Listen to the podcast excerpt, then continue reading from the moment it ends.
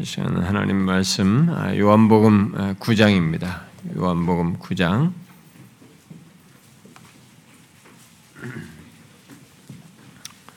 아, 요한복음 9장 우리가 지난주에 12절까지 살폈죠. 이제 13절부터 어, 일단 23절까지 교독을 하도록 하겠습니다. 13절부터 23절까지 우리 한 절씩 교도하십시다. 그들이 전에 맹인이었던 사람을 데리고 바리새인들에게 갔더라. 예수께서 진흙을 이겨 눈을 뜨게 하신 날은 안식이라. 그러므로 바리새인들도 그가 어떻게 보게 되었는지를 물으니 이르되 그 사람이 진흙을 내 눈에 바르매 내가 씻고 보나이다 하니 바리새인 중에 어떤 사람은 말하되 이 사람이 안식일을 지키지 아니하니 하나님께로부터 온 자가 아니라 하며 어떤 사람은 말하되 죄인으로서 어떻게 이러한 표적을 행하겠느냐 하여 그 중에 분쟁이 있었더니 이에 맹인되었던 자에게 다시 묻되 그 사람이 내 눈을 뜨게 하였으니 너는 그를 어떠한 사람이라 하느냐? 대답하되 선지자니이다. 하니 유대인들이 그가 맹인으로 있다가 보게 된 것을 믿지 아니하고 그 부모를 불러 묻되 이는 너희 말에 맹인으로 났다 하는 너희 아들이냐 그러면 지금은 어떻게 해서 보느냐 그 부모가 대답하여 이르되 이 사람이 우리 아들인 것과 맹인으로 난 것을 아나이다 그러나 지금 어떻게 해서 보는지 또는 누가 그 눈을 뜨게 하였는지 우리는 알지 못하나이다. 그에게 물어보셔서 그가 장성하였으니 자기 일을 말하리이다. 그 부모가 이렇게 말한 것은 이미 유대인들이 누구든지 예수를 그리스도로 누구 관리했으면 무슨 다 같이 합시다. 이러므로 그 부모가 말하기를 그가 장성하였으니 그에게 물어보셔서 하였더라.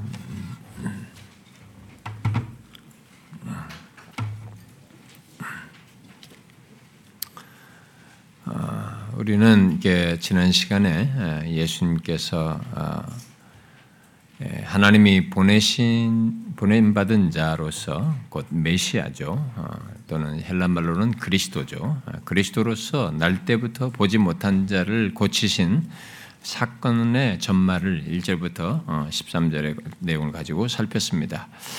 그 사건은 날 때부터 못 보던 사람이 보게 되는 놀라운 일, 예, 바로 기적이 일어났다는 것보다 아, 그것을 통해서 예수님께서 하나님의 보냄을 받은 자라는 것, 예, 곧 그리스도의 심을 나타내는 표적으로 행한 것이다라고 했습니다.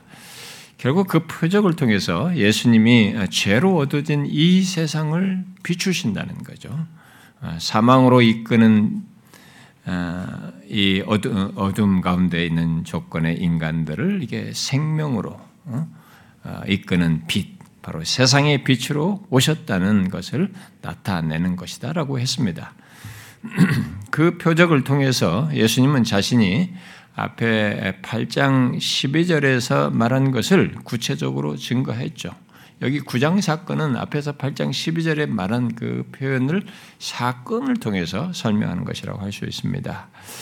아, 남에서부터 눈먼 자와 같이 아, 제로 어둠 가운데 있는 조건, 그래서 하나님과 그의 것들을 보지 못하는 아, 세상의 이, 이 땅에 오신 예수 그리스도, 어, 세상의 빛으로 오신 예수 그리스도를 믿는 자는 생명의 빛을 얻는다는 것을 말한 것이죠. 인간은 예외 없이 죄로 말미암아 나면서부터 영적으로 눈먼 상태에 있습니다. 그래서 영적으로 눈을 뜨기 전까지는 육 예, 육신적인 우리가 이게 보는 지금 현재 육신적으로 가진 육신적인 눈으로 보는 것 이상을 아, 보지 못합니다.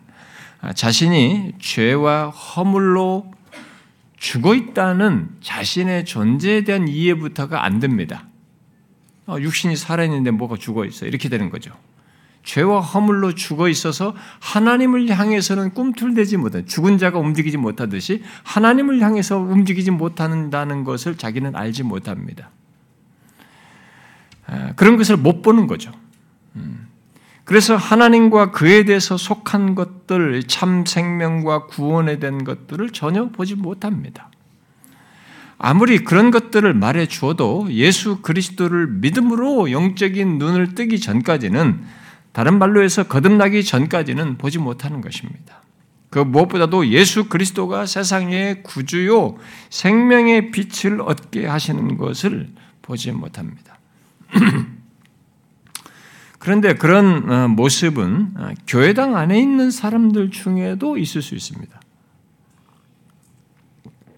거듭나지 않은 사람들. 몸은 와 있지만 거듭나지 않음으로써 예수 그리스도와 그로 말미암은 구원의 복됨이 안 보이는 거죠. 어. 왜 저렇게 하는 거야? 저 사람들 왜 저런 걸 가지고 죽이고 하는 거야? 같이 예배당에 와 있는데도 아니 저 사람들 왜 저거 가지고 기뻐하고 우냐? 예. 이해가 안 되는 것입니다. 보지 못하는 거죠. 알지 못하는 것입니다. 자기에게는 하나도 놀랍지가 않은 것입니다.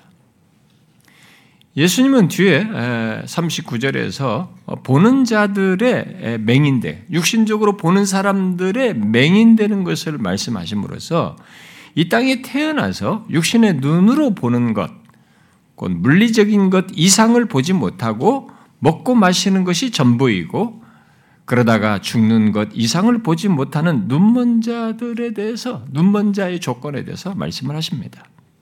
그런 조건에서 눈을 뜨는 것은 아, 여기 요한복음 9장에서 나면서부터 눈먼 자가 스스로 눈을 뜨지 못하였듯이 스스로는 하지 못하는 것입니다.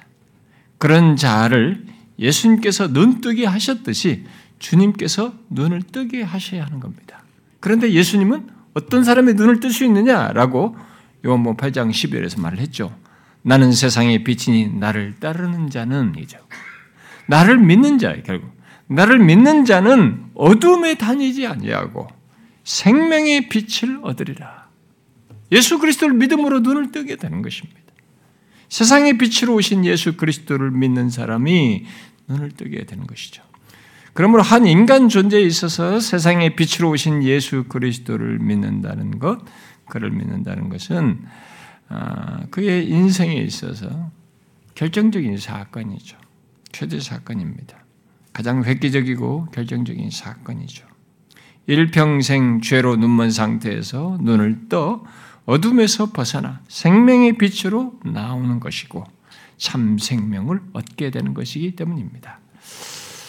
하나님의 보냄받은 자 예수 그리스도께서는 바로 그 사실을 나면서부터 눈먼 자의 눈을 뜨게 하심으로써 계시하시며 증거해 하셨습니다. 자, 그러면 이런 놀라운 예수님의 표적에 대한 이 세상의 반응, 사람들의 반응은 어떨까요?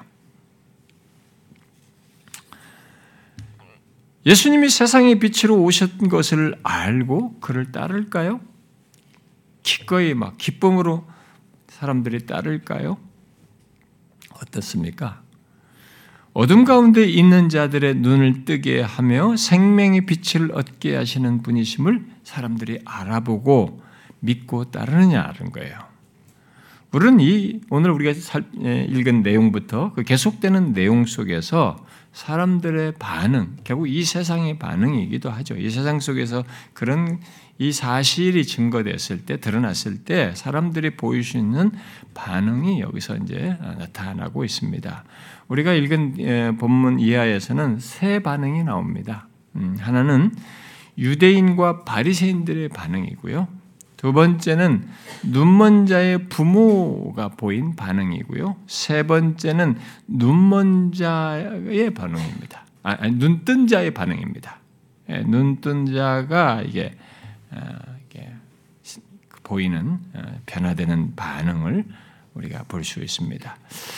아, 제가 시간이 있으면 세 가지를 한꺼번에 다 하려고 그랬습니다. 아, 근데 이 세 가지를 다 하려고 하니 사실 내용도 많을 뿐만 아니라 저에게 이번 한 주 동안의 시간이 너무 촉박하고 더 이상 허락이 안 돼서 이 셋 중에 오늘은 첫 번째 것만 얘기를 하고 다음 시간에 이어서 하도록 하겠습니다.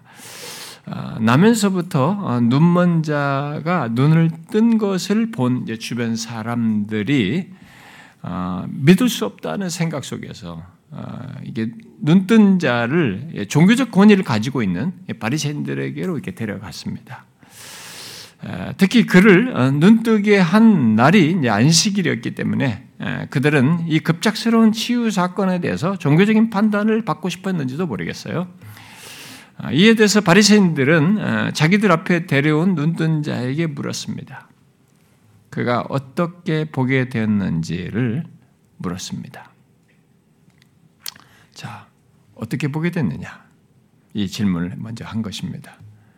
여러분이라면 나면서부터 눈 뜬 자, 눈멀, 눈을 못 보던 자가 눈을 떴다는 것을 들었을 때, 그런 것을 얘기를 들었을 때, 그에게 어떤 질문부터 할 것 같습니까? 여러분도 똑같이 이 질문 할까요? 어떻게 눈 떴어요? 이렇게 말할 것 같아요? 아, 정상적이라면 먼저 물어야 할 것은 진짜 눈먼 상태에서 눈 뜬 거예요? 이렇게 돼야 되는 거죠. 진짜 눈멀어서 평생 나면서부터 뜬 사람이 눈 뜬 겁니까? 라고 하는 사실성부터 물어야죠. 그렇죠? 사실부터 물어야 하는 것이 일반적인, 정상적인 것이라고 봅니다. 그러나 이들은 어떻게 고침받았는지 방법과 형식을 먼저 물었어요. 그것은 뒤어, 어, 뒤은 내용에서 이제 우리가 보게 됩니다만, 에, 사실성보다는 에, 다른 데 더 관심이 있다는 것을 드러내고 있습니다. 이 질문의 출발로부터.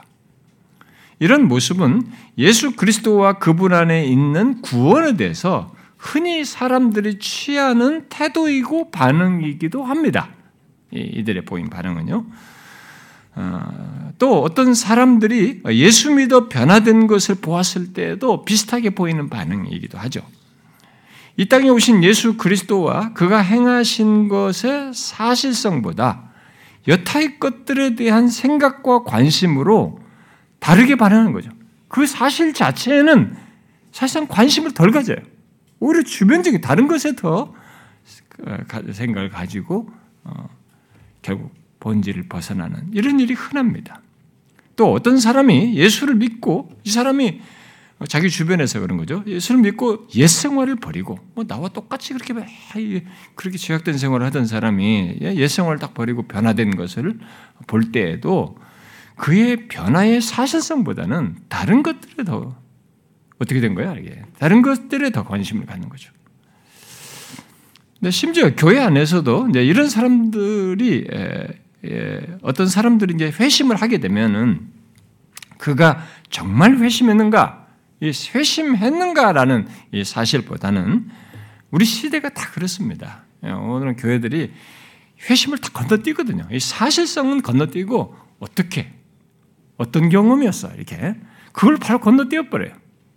그러니까 회심했는가 여기를 이 사실성을 다 건너뛰어요. 제, 진짜 예수 그리스도를 인격적으로 만났는가? 이 사람이 정말 예수 그리스도를 믿게 됐는가? 알게 됐는가? 이런 사실성보다 어떻게 그렇게 되었는지, 그래서 무슨 경험을 했는지, 어떤 일이 있었는지 말이에요. 그렇게 할 때 어떤 경험, 내가 무슨 신비한 체험을 했는지 말이죠. 뭐 이런 것들을 더 중시하면서 주변적인 것으로 관심이 이렇게 기울이는 경향을 드러냅니다. 그런 것들은 다 본질에서 빗나가는 가장 일반적인 그런 모습인 거죠. 그리고 결국은 논쟁으로 빠져들어갑니다. 논쟁으로 흘러가죠. 그, 런 가운데서 결국은 논쟁으로 빠져들어가면 자기 관점과 편견과 고집을 거기에 더하여서 본질에는 미치지 이르지 못하는 것입니다.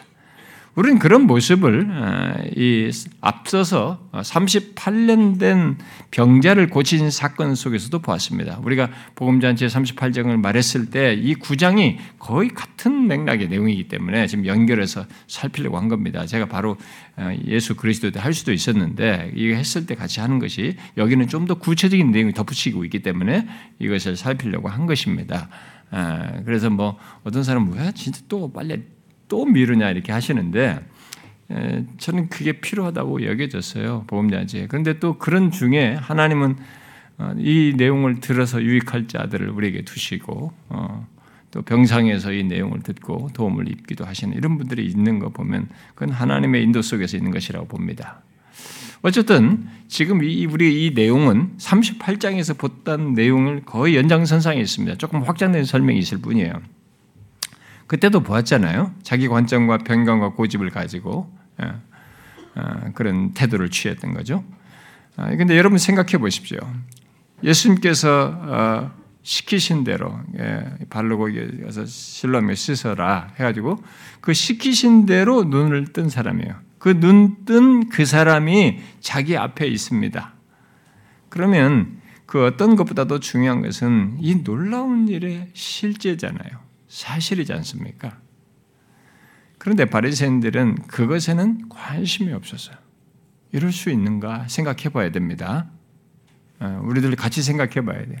오늘은 예수 그리스도에 대해서 사람들이 보이는 반응과 관련된 내용이 오늘 말씀은 지난주는 긍정적 사, 건의 전말 속에서 되지만 이제는 부정적인 것 속에서 우리를 향한 메시지가 담겨져 있어요.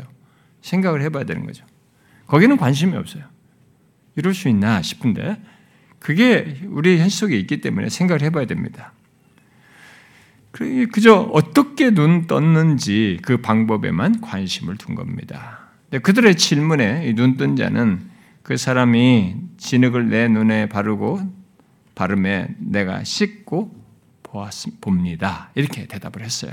이 사람이 말한 걸 문자적으로 번역하면 그가 내 눈에 진흙을 발랐고 나는 씻었으며 나는 봅니다. 나는 지금 봅니다. 그는 바리새인들이 원하는 방법에 대해서 답하면서도 못 보던 내가 지금 본다는 사실을 말해 줬습니다. 그야말로 당사자가 자신에게 일어난 그대로를 말한 것입니다. 그러면 여기 좀 반응을 해야 되네요. 좀 긍정적으로라도. 그러나 바리새인들이 그것을 듣고 어떻게 했어요? 그에 대해서 제일 먼저 보인 반응은 그 눈뜬 자가 말하는 사실성에는 전혀 관심을 두지 않고 그가 눈뜨게 된 방법이 틀렸다. 네가 눈뜨게 된 이 과정이 방법이 틀렸다라고 말을 했습니다. 이 사람이 안식일을 지키지 아니하니 하나님께로부터 온 자가 아니다. 이렇게 말을 했습니다.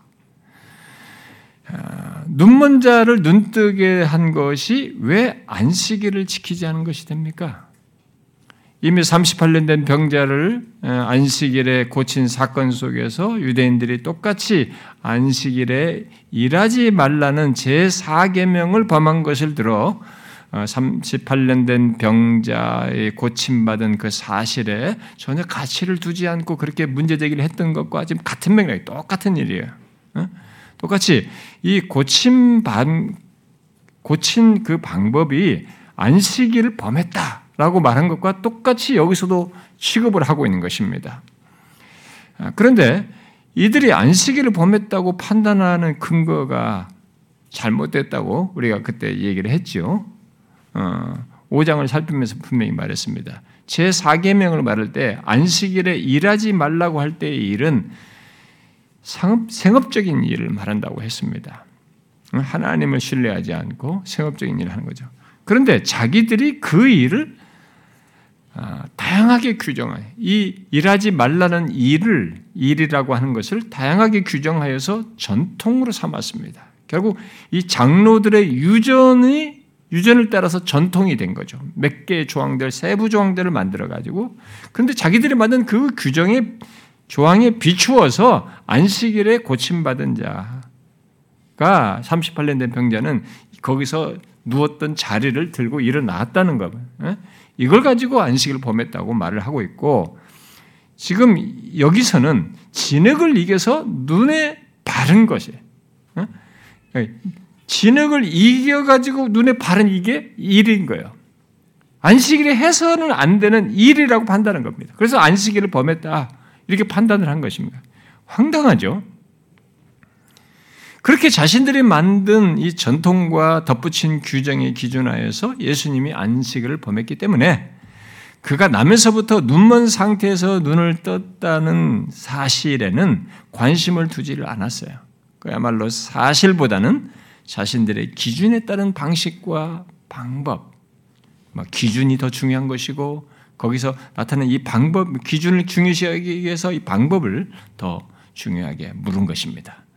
그런데 지금도 예수님께서 역사 속에서 행하신 것, 하나님의 아들 예수 그리스도의 역사 속에 오셨잖아요. 그 오셔서 천의 몸을 빌어서 성령으로 잉태되어서 마리아를 통해서 나시고 이게 역사 속의 사실이란 말이에요. 그렇게 하시고 그가 하나님의 말씀에 따라서 생, 고난을 당하시고 십자가에 달려 죽으시고 3일 만에 부활하셨어요. 성경대로 말한 그대로 우리의 죄를 위해서 그 일을 역사 속에 행하셨습니다.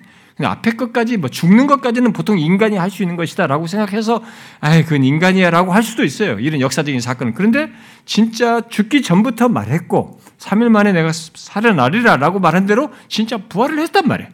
그걸 많은 사람들이 봤단 말이죠. 증거를 계속했단 말이에요. 역사 속의 사건이잖아요. 근데 사람들이 이 역사적인 이런 사실성에 대한 관심이 없어요.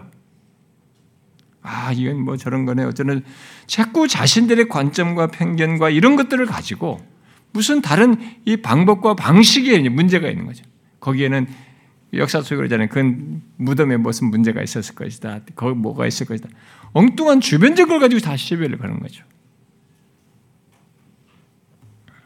혹시 여러분들 중에도 이런 예수 그리스도에 대한 이 모든 사실성보다 그런 것에는 알고자 하는데 관심이 없고 자꾸 다른 것들을 가지고 빌미를 들면서 어, 거부하고 믿지 않으려고 하는 사람이 있습니까?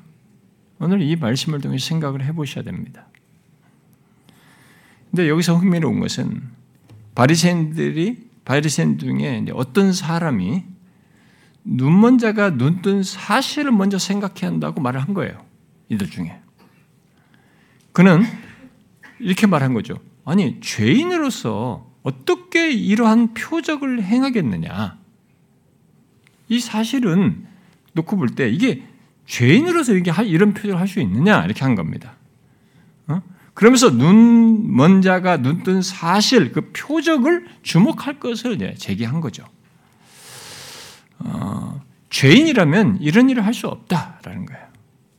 네, 라이 같은 사람은 바리새인들 가운데 이렇게 말한 사람은 니고데모였을 것이다. 이렇게 주장을 합니다.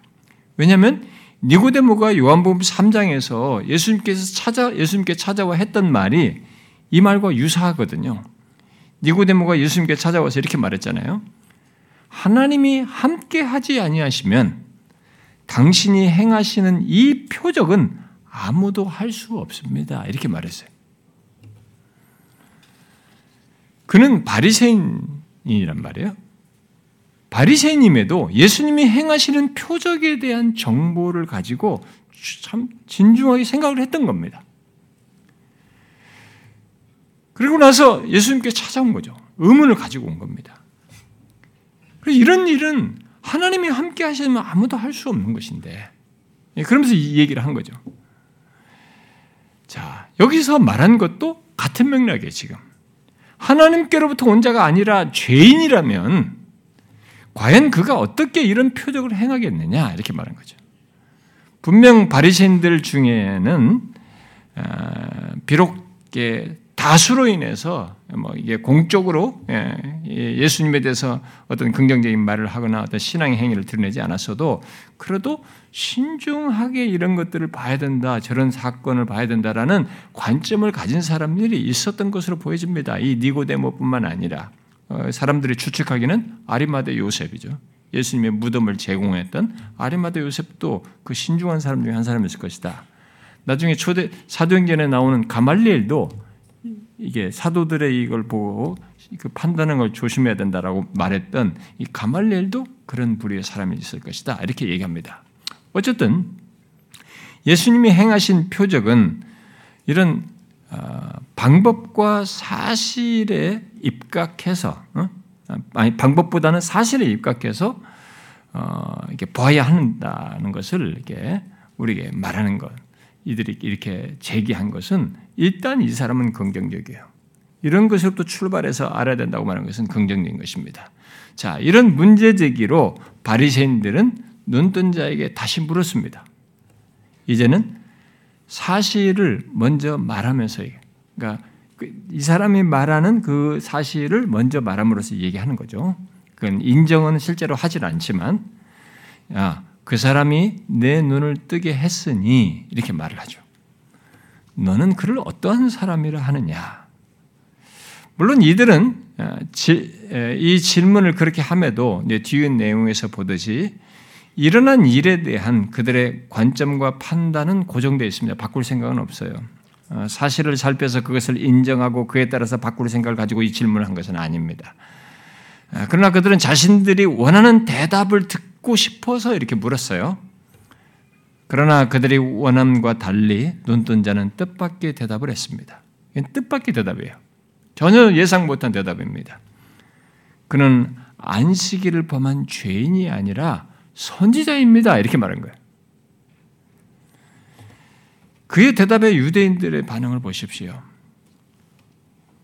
그들의 본심이고 그들의 근본적인 문제를 그대로 드러냅니다. 무엇입니까?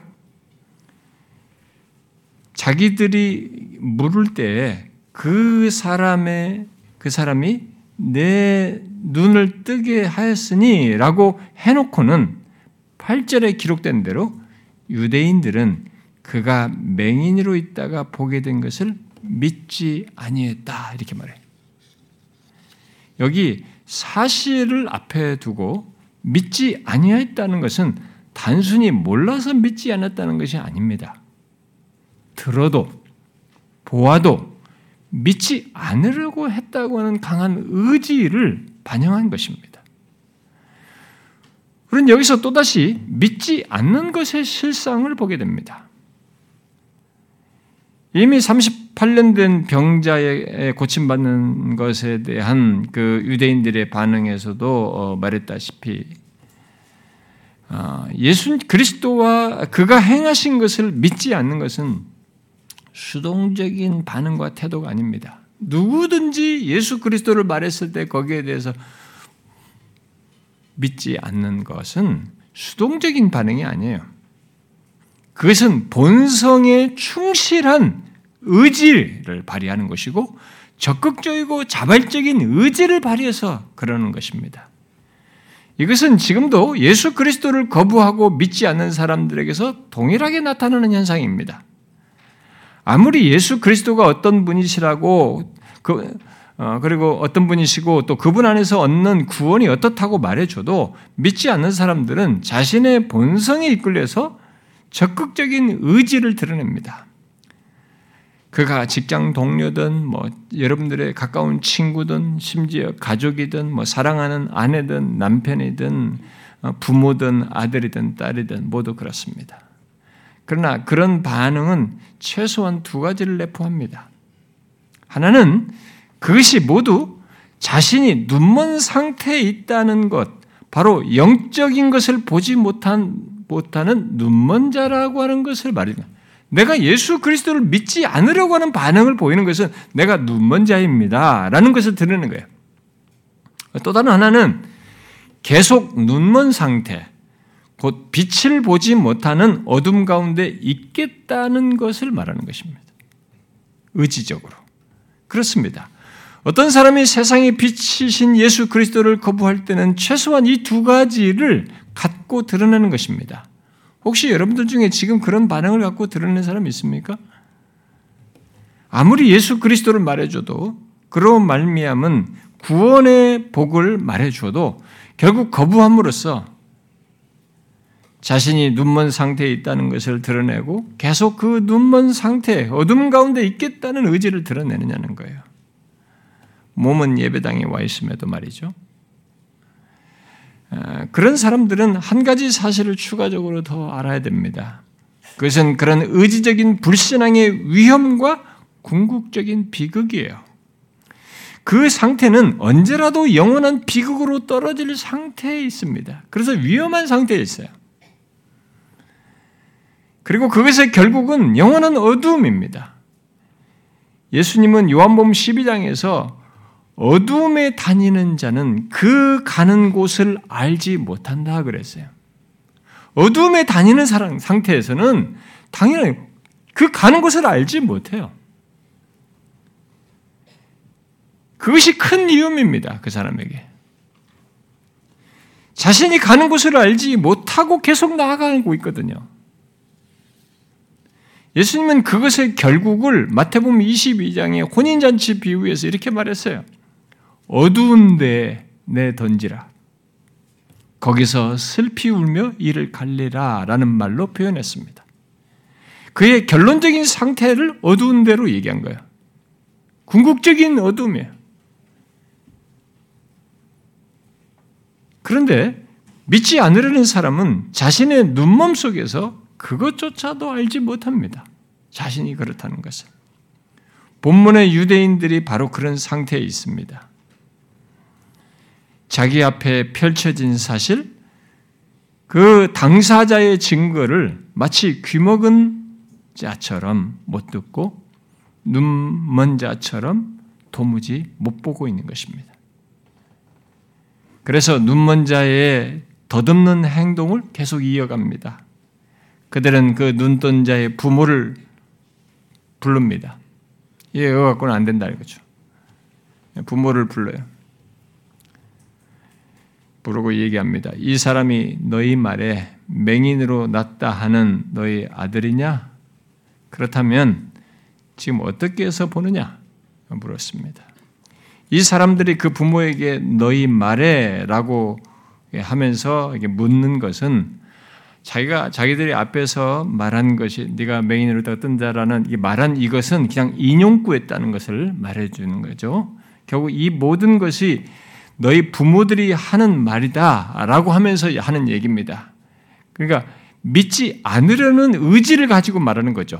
그래서 여기 부모들에게 너희 말에라고 하는 이것은 이 부모들이 지금 그들의 아들이 날 때부터 맹인이었다는 소문을 내고 예수님이 나면서부터 눈먼 자기 아들을 고쳤다고 말을 만들었다라는 논지를 이 말로서 표현하는 거예요.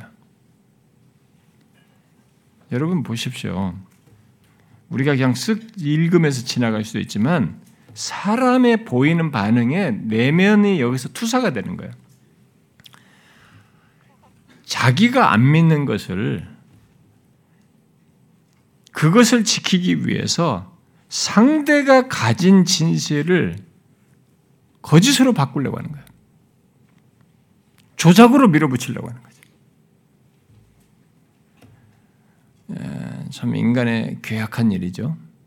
네, 이게 이기적 진실이라고 말하는 오늘의 현대의 그 용어가 설명하는 것이기도 합니다. 오늘 믿고 싶은 거 믿고 상대가 믿어도 어? 거짓으로 치부하는 정치계에서나 이 세상사에서 흔히 나타나는 것인데 특히 하나님을 믿는 신앙에서 이런 행태가 보여요. 이 내용에서 우리는 믿지 않으려는 자의 왜곡된 동기와 저항을 보게 됩니다. 무슨 이유로 이유를 붙여서라도 또 무슨 꼬투를 잡아서라도 믿지 않으려고 하고 예수 그리스도와 그가 행하신 것을 부정하려고 하는 이 고집을 우리는 여기서 보게 됩니다. 그러나 종교적인 편견이든 자신이 가진 여타의 지식에 의한 편견이든 또 어떤 부정적인 이야기를 들어서 갖게 된 편견이든 또 자신의 이익을 보호하기 위해 더 나아가서는 자신이 인생을 마음대로 좀 즐기고 싶어서 자신의 삶에 방해받지 않으라고 지금 현재 즐기는 것을 계속 즐기려고 하는 그런 고집이든 그런 것 속에서 생명의 빛을 얻게 하시는 예수 그리스도를 거부하는 것은 자신에게 있어서 가장 큰 것을 잃고 있는 겁니다. 계속 어둠 가운데 머물겠다는 것이고 영원한 어둠으로 나가겠다고 하는 의지를 드리는 것입니다. 이건 굉장한 자기 파괴예요. 바리새인의 질문에 예, 눈먼 자의 부모는 눈뜬 자가 자기 아들이고 맹인으로 있다, 아, 맹인으로 났다는 것을 이렇게 사실 그대로 있는 사실을 말함으로써 있어온 사실, 지금 일어난 사실을 그냥 최소로 말해줬습니다. 그 이상을 말할 수도 있었어요. 근데 뒤에 보니까 있었는데 하지 않은 겁니다. 왜요? 출교당할까봐 무서워서. 우리는 이 부모들이 두려워한 유대인들의 결의를 여기서 연결해서 봐야 됩니다. 유대인들이 어디까지 나아갔는지를 보게 되는 것입니다. 자신이 믿지 않는 데서 끝나지 않은 겁니다. 여러분, 예수 그리스도를 믿지 않게 되는 것은 거기서 끝나지 않아요. 어떻게 합니까? 예수 그리스도를 시인하는 자를 박해한 데까지 나가는 거죠. 유대인들이 누구든지 예수 그리, 예수를 그리스도라고 시인하면 그 시인하는 자는 곧 예수 그리스도가 예수님이 하나님으로부터 보냄받은 자요 메시아라는 식의 말을 하거나 그 인정하는 자는 출교하기로 결의함으로써 적극적인 반대와 박해로 나가고 있어요. 38년 된 병자를 고치신 사건을 말할 때도 유대인들의 그 편견을 우리가 말을 했습니다만은 유대인들은 남에서부터 눈먼, 눈먼 자가 눈을 뜬 이 경이로운 사건을 반복해서 확인하면서도 자기들 앞에 있는 사실을 종교적인 편견을 가지고 또 자기들을 지키고 유지하기 위해서 공적으로 거부하고자 한 것입니다. 심지어 그 예수 그리스도를 시인하는 자는 출교하고자 했습니다. 우리의 현실 속에서도 예수 그리스도를 믿지 않는 자, 결국 믿지 않으려고 하는 자는 자신이 믿지 않는 것에서 멈추지 않고 더 나아가는 것을 우리가 쉽게 봅니다. 아, 믿는 자를 싫어하죠. 자기만 싫어하면 되지만 결국 믿는 자를 싫어해요. 반대합니다. 더한 적대감까지 드러내요. 심지어 박해합니다. 이것이 세상의 빛으로 오신 예수 그리스도에 대한 사람들의 반응입니다. 객관적으로 생각해 볼 때 참 특이한 일이에요.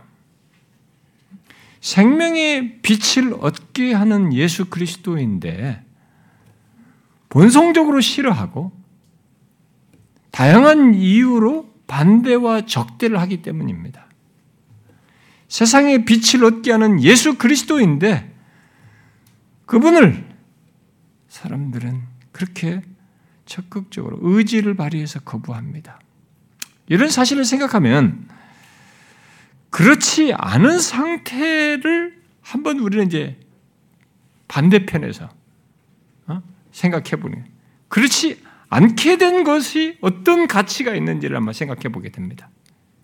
오늘 이 내용은 그것을 동시에 비추보게 합니다. 예수를 믿게 된 것이 얼마나 평범치 않은 것인지를 그런 상태에서 예수를 믿게 된 것은 결코 평범하지 않다는 거죠. 굉장히 특별하다는 것을 생각하게 되는 것입니다. 그것은 자연스러운 것이 아니라는 거죠.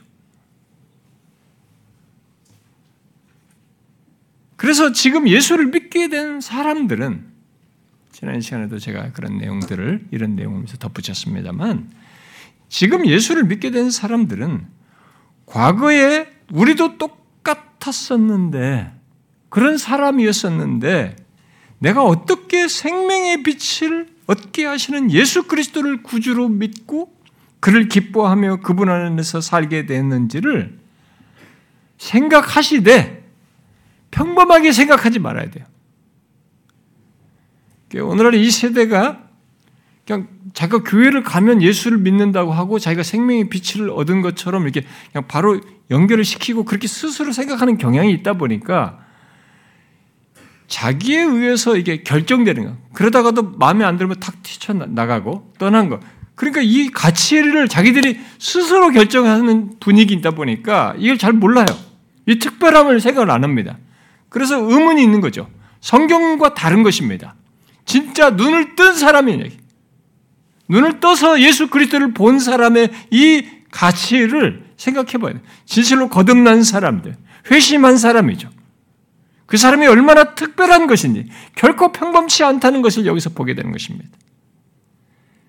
진실로 그분이 그런 일이 자신에게 일어난 것이 너무 기이하고 놀라운 일인 거죠. 인생 최대 사건이에요. 기적인 것입니다. 여기 유대인들에게서도 보듯이 아무리 남에서부터 눈먼 자가 눈을 뜨는 놀라운 기적을 보아도 그런 표정만으로 사람이 예수 그리스도를 믿는 것은 아니라는 것을 우리가 여기서 보게 되는 거죠. 가끔 사람들이 이런 말 하지 않습니까? 만일 내가 그런 놀라운 기적을 본다면 곧 내게 이런저런 기적 같은 일이 일어난다면 내게 이런 이런 나 내가 좀 믿을 만한 이런 일들은 좀 확실한 증거로 제시하는 어떤 놀라운 일들이 기적들이 있는다면 나는 그때 예수를 믿을 것이다. 그렇다면 나는 예수 믿을 수 있어. 이렇게 말하는 사람들이 있습니다. 그러나 성경은 사람이 기적을 본다고 해서 어떤 물리적인 특별한 사건을 꼭 경험해야만이 하나님을 믿고 예수 그리스도를 구원주로 믿는 것은 아니라고 하는 것을 분명히 말합니다. 여러분 그것은 우리가 구약 시대부터 쭉 수도 없이 증거한 사실이에요. 여러분 잘 알죠? 구약의 긴 역사 속에 출애굽할 때 여러분 이스라엘 백성들이 본 게 뭡니까? 당대 이 세계 최대 여강이잖아요. 이집트에서 그 이집트에 열 가지 재앙이 내렸습니다. 이 열 가지 재앙을 다 목도했습니다. 그리고 마지막 장면은 아주 극적이었습니다. 모든 집의 장자들, 천, 천, 첫, 첫 생물들은 다 죽는 상황이에요. 근데 이집트의 사람은 첫, 첫 장자들은 다 죽었는데 문설주의 피를 바른 이스라엘 백성들이 머무는 것도 하나도 안 죽었습니다. 너무 선명하잖아요. 하나님을 미리 그렇게 하겠다고 말을 하고 있었기 때문에 너무 선명하죠. 아홉 가지 재앙도 앞에 있었지만은 굉장한 일이지 않습니까? 그런 열 가지 재앙을 봤어요. 굉장한 기적이죠. 표적이 진짜 하나님이 어떤 분이신지. 그러고 나서 다 출애굽했는데 가로막혔어요 바다에.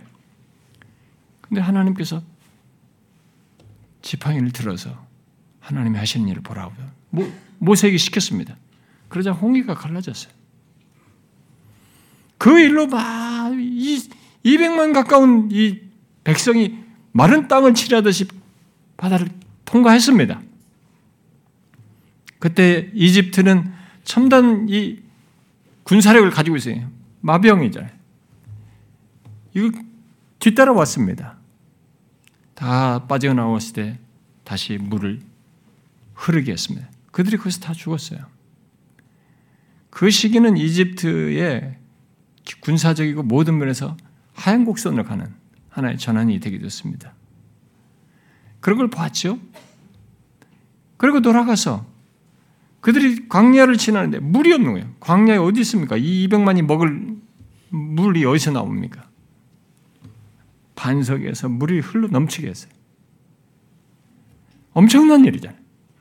반석에서 물이 솟구쳐서 그 많은 수가 물이 흐르는 물을 대가지고 그걸 마신단 말이죠. 그리고 뭐 양식을 못 구하잖아요. 먹을 것이 없잖아요. 그 200만에 가까운 사람을 매일 밥을 해서 빵을 구워서 준다면 어떻게 하겠어요? 네, 매일같이 아침에 일어나면 만나가 내렸습니다. 그걸 40년 동안 먹었어요. 그들을 구름 기둥과 불 기둥으로 인도했습니다. 너무 가시적이죠.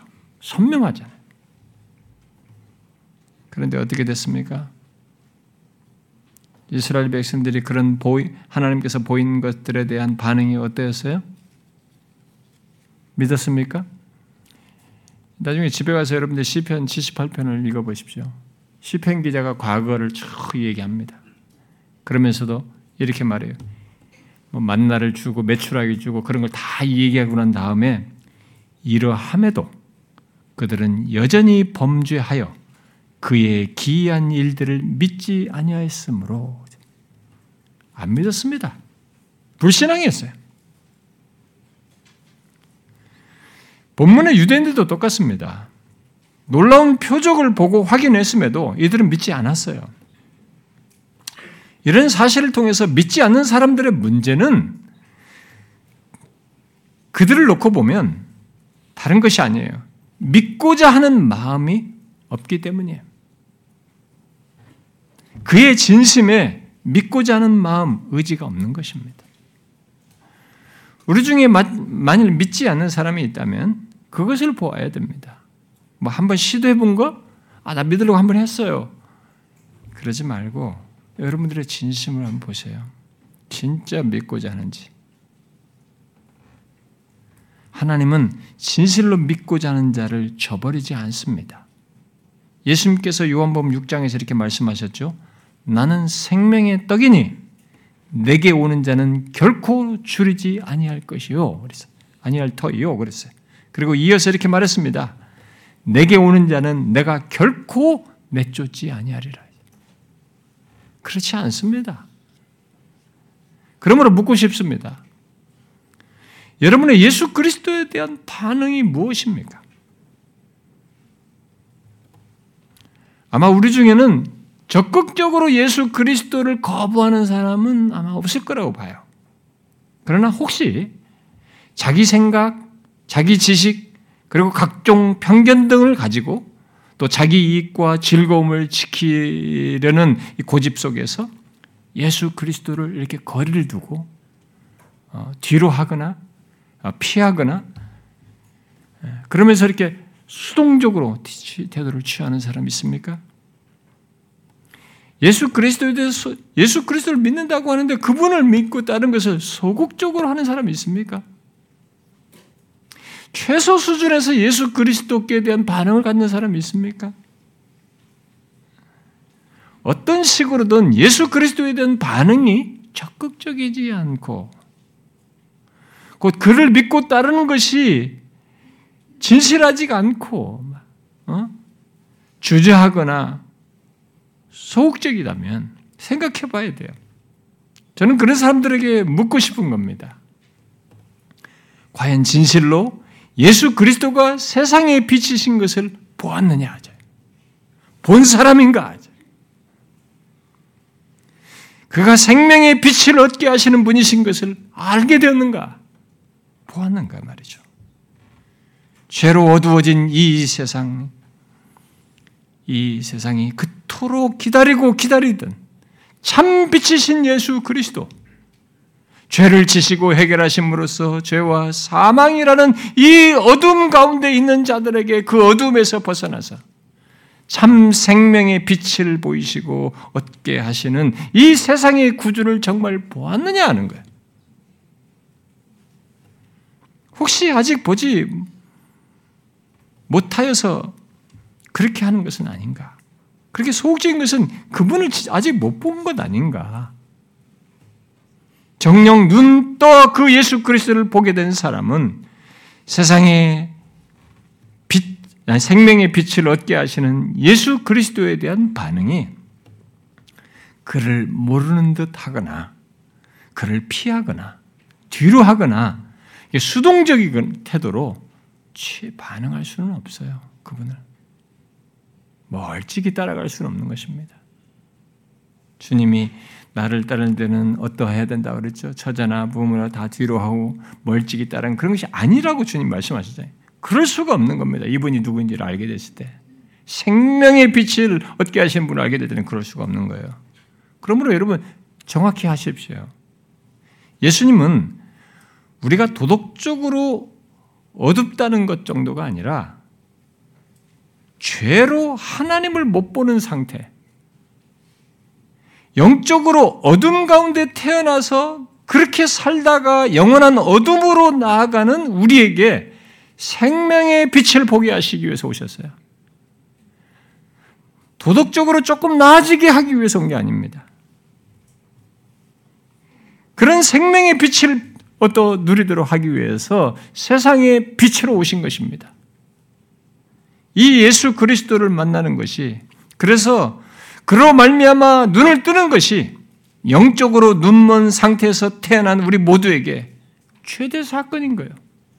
여기 나면서부터 눈 멀었던 사람이 눈 뜬 것만큼 최대 사건이죠. 여러분은 지금 그런 자입니까? 그리하여서 눈 뜬 것으로 인해서 달라진 변화와 복됨을 누리고 계십니까? 생명의 빛을 본 자요, 그 빛 가운데 거하는 자의 이 변화와 복됨을 말입니다. 우리의 참 생명이 어디로부터이고, 어디에서 났는지를 알고, 계속 그 생명 안에 거하며 이 땅을 사십니까? 바로 하나님과 그가 보내신 자 예수 그리스도를 아는 관계 속에서 참 생명을 지금부터 영원으로 잇대어 갖고 누린다는 것을 알고 그 생명을 누리느냐 하는 거예요. 어떻습니까? 그리하고 있습니까?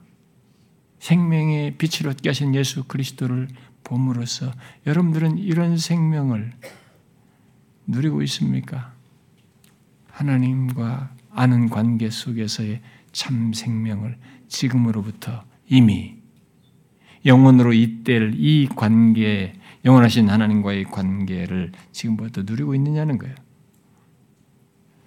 성경은 생명을, 참 생명을 그냥 뇌 안에 있는 어떤 기, 뭐가 무슨 여기 안에 생명체 같은 무슨 게 음, 나도 모르는 어? 포스 말이죠. 음? 스타워즈 같은데 말하는 이 음, 뉴에이지에서 말하는 이 세상의 감도는 사람에게 생명을 이렇게 유지하는 기, 뭐 특별한 나도 모르게 비인격적인 기 같은 것이 있어가지고 그것이 참 영원히 사는 그런 게 아니에요. 참 생명은 그렇게 비인격성을 가지고 있지 않아요. 어쩌다가 그렇게 오래 살 것 같은 다 만든 얘기예요. 소설이고 인간의 공상입니다. 생명은 참 생명의 근원이신 하나님과 관계 속에서만 가질 수 있는 겁니다. 그래서 영생은 하나님과 그를 보내신 자 예수 그리스도를 아는 것이에요. 참 생명이신 그분과 아는 관계 속에 있어야만 이 생명을 갖는 겁니다. 그 생명을 지금부터 예수 생, 세상의 빛으로 오신 예수 그리스도를 믿는 자에게 이 생명이 있는 겁니다. 생명의 빛을 얻는 것이 있는 겁니다. 지금부터 그 생명이신 하나님과의 관계 속에 사는 것입니다. 이 관계를 누리느냐는 거예요. 눈을 뜬 사람으로서. 분명히 눈 뜬 자는 본문의 유대인들, 바리새인들과 다릅니다. 단순히 외적으로 종교적이고 그것에 철저한 것 정도를 넘어서서 세상의 빛이신 예수 그리스도로 인한 그 같은 생명을 가지고 사는 거죠. 이 땅에서부터. 미리. 그래서 예수 그리스도를 믿는 자는 영생을 얻었고, 과거 시제로 말하는 겁니다. 지금부터 그것에 이 관계이기 때문에 영원하신 하나님과 관계이기 때문에 영, 나중에 죽음 이후에까지 계속 연속선상에 있는 겁니다. 지금부터 갖는 것이란 말이에요. 그래서 여러분 확인하십시오. 죄와 사망을 넘어선 생명이에요. 바로 예수 그리스도 인한 생명입니다. 하나님의 생명입니다. 그것을 지닌 것은 바로 생명이 빛이신 예수 그리스도를 믿음으로써 그것을 지닌 것은 여러분과 저의 존재에 생긴 가장 큰 변화죠. 가장 큰 사건이죠. 인생 최대의 사건이죠. 영원히 복되게 하는 사건이죠. 그렇지 않습니까? 여러분은 저의 말이 듣기 좋은 설교로 들리십니까? 이건 하나님께서 오셔서 증거하신 것입니다. 이 피조 세계를 넘어서는 놀라운 일을 하나님께서 계획하시고 실천하시고 드러내시고 실제로 우리에게 갖게 하는 얘기입니다. 사랑하는 지체 여러분, 우리가 예수 그리스도를 피상적으로 믿는 것이 아닙니다. 종교적이다고 하는 것 속에서 내가 만든 어떤 그냥 종교적 감흥 속에서 믿는 게 아닙니다. 예수 믿는 것은 사실성이에요. 이 사실성은 죽고 나서만 나타나는 것이 아닙니다. 이 땅에 사는 믿는 순간 현재에서부터 현실 속에서부터 존재하는 겁니다. 현실 속에서부터 갖고 경험하는 것입니다. 예수 그리스도를 믿는 자는 생명의 빛을 얻은 것이 사실이에요. 참 생명이신 하나님과의 관계 속에서 갖는 그 생명 말입니다. 오늘 본문에 나오는 이 부정적인 사례를 통해서 이렇게 지독하게 거부하고 믿지 않는 이 강력한 의지를 드리는 이 사람을 통해서 야, 그랬던 내가 그렇게 눈 멀었던 내가 예수 그리스도를 믿게 된 것에 이 차이가 어마하다는 거죠. 어마어마한 얘기예요. 너무 큰 얘기예요. 사도 바울은 이런 얘기를 꺼낼 때마다 그 하나님의 크신 사랑과 은혜로 얘기합니다. 그게 아니었다면 내가 그럴 수 있나요? 죄와 허물로 죽은 내가 그럴 수 있는가? 그 크신 사랑을 인하여.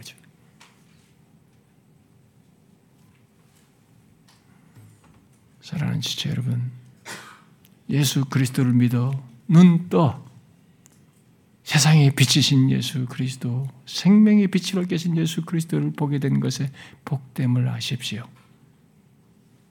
사라지지 않는 복입니다. 영원으로 잇대은 우리에게 소유하여 누릴 복이에요. 진실로 예수 믿는 자는 그래서 영원히 복되다고 말할 수 있습니다.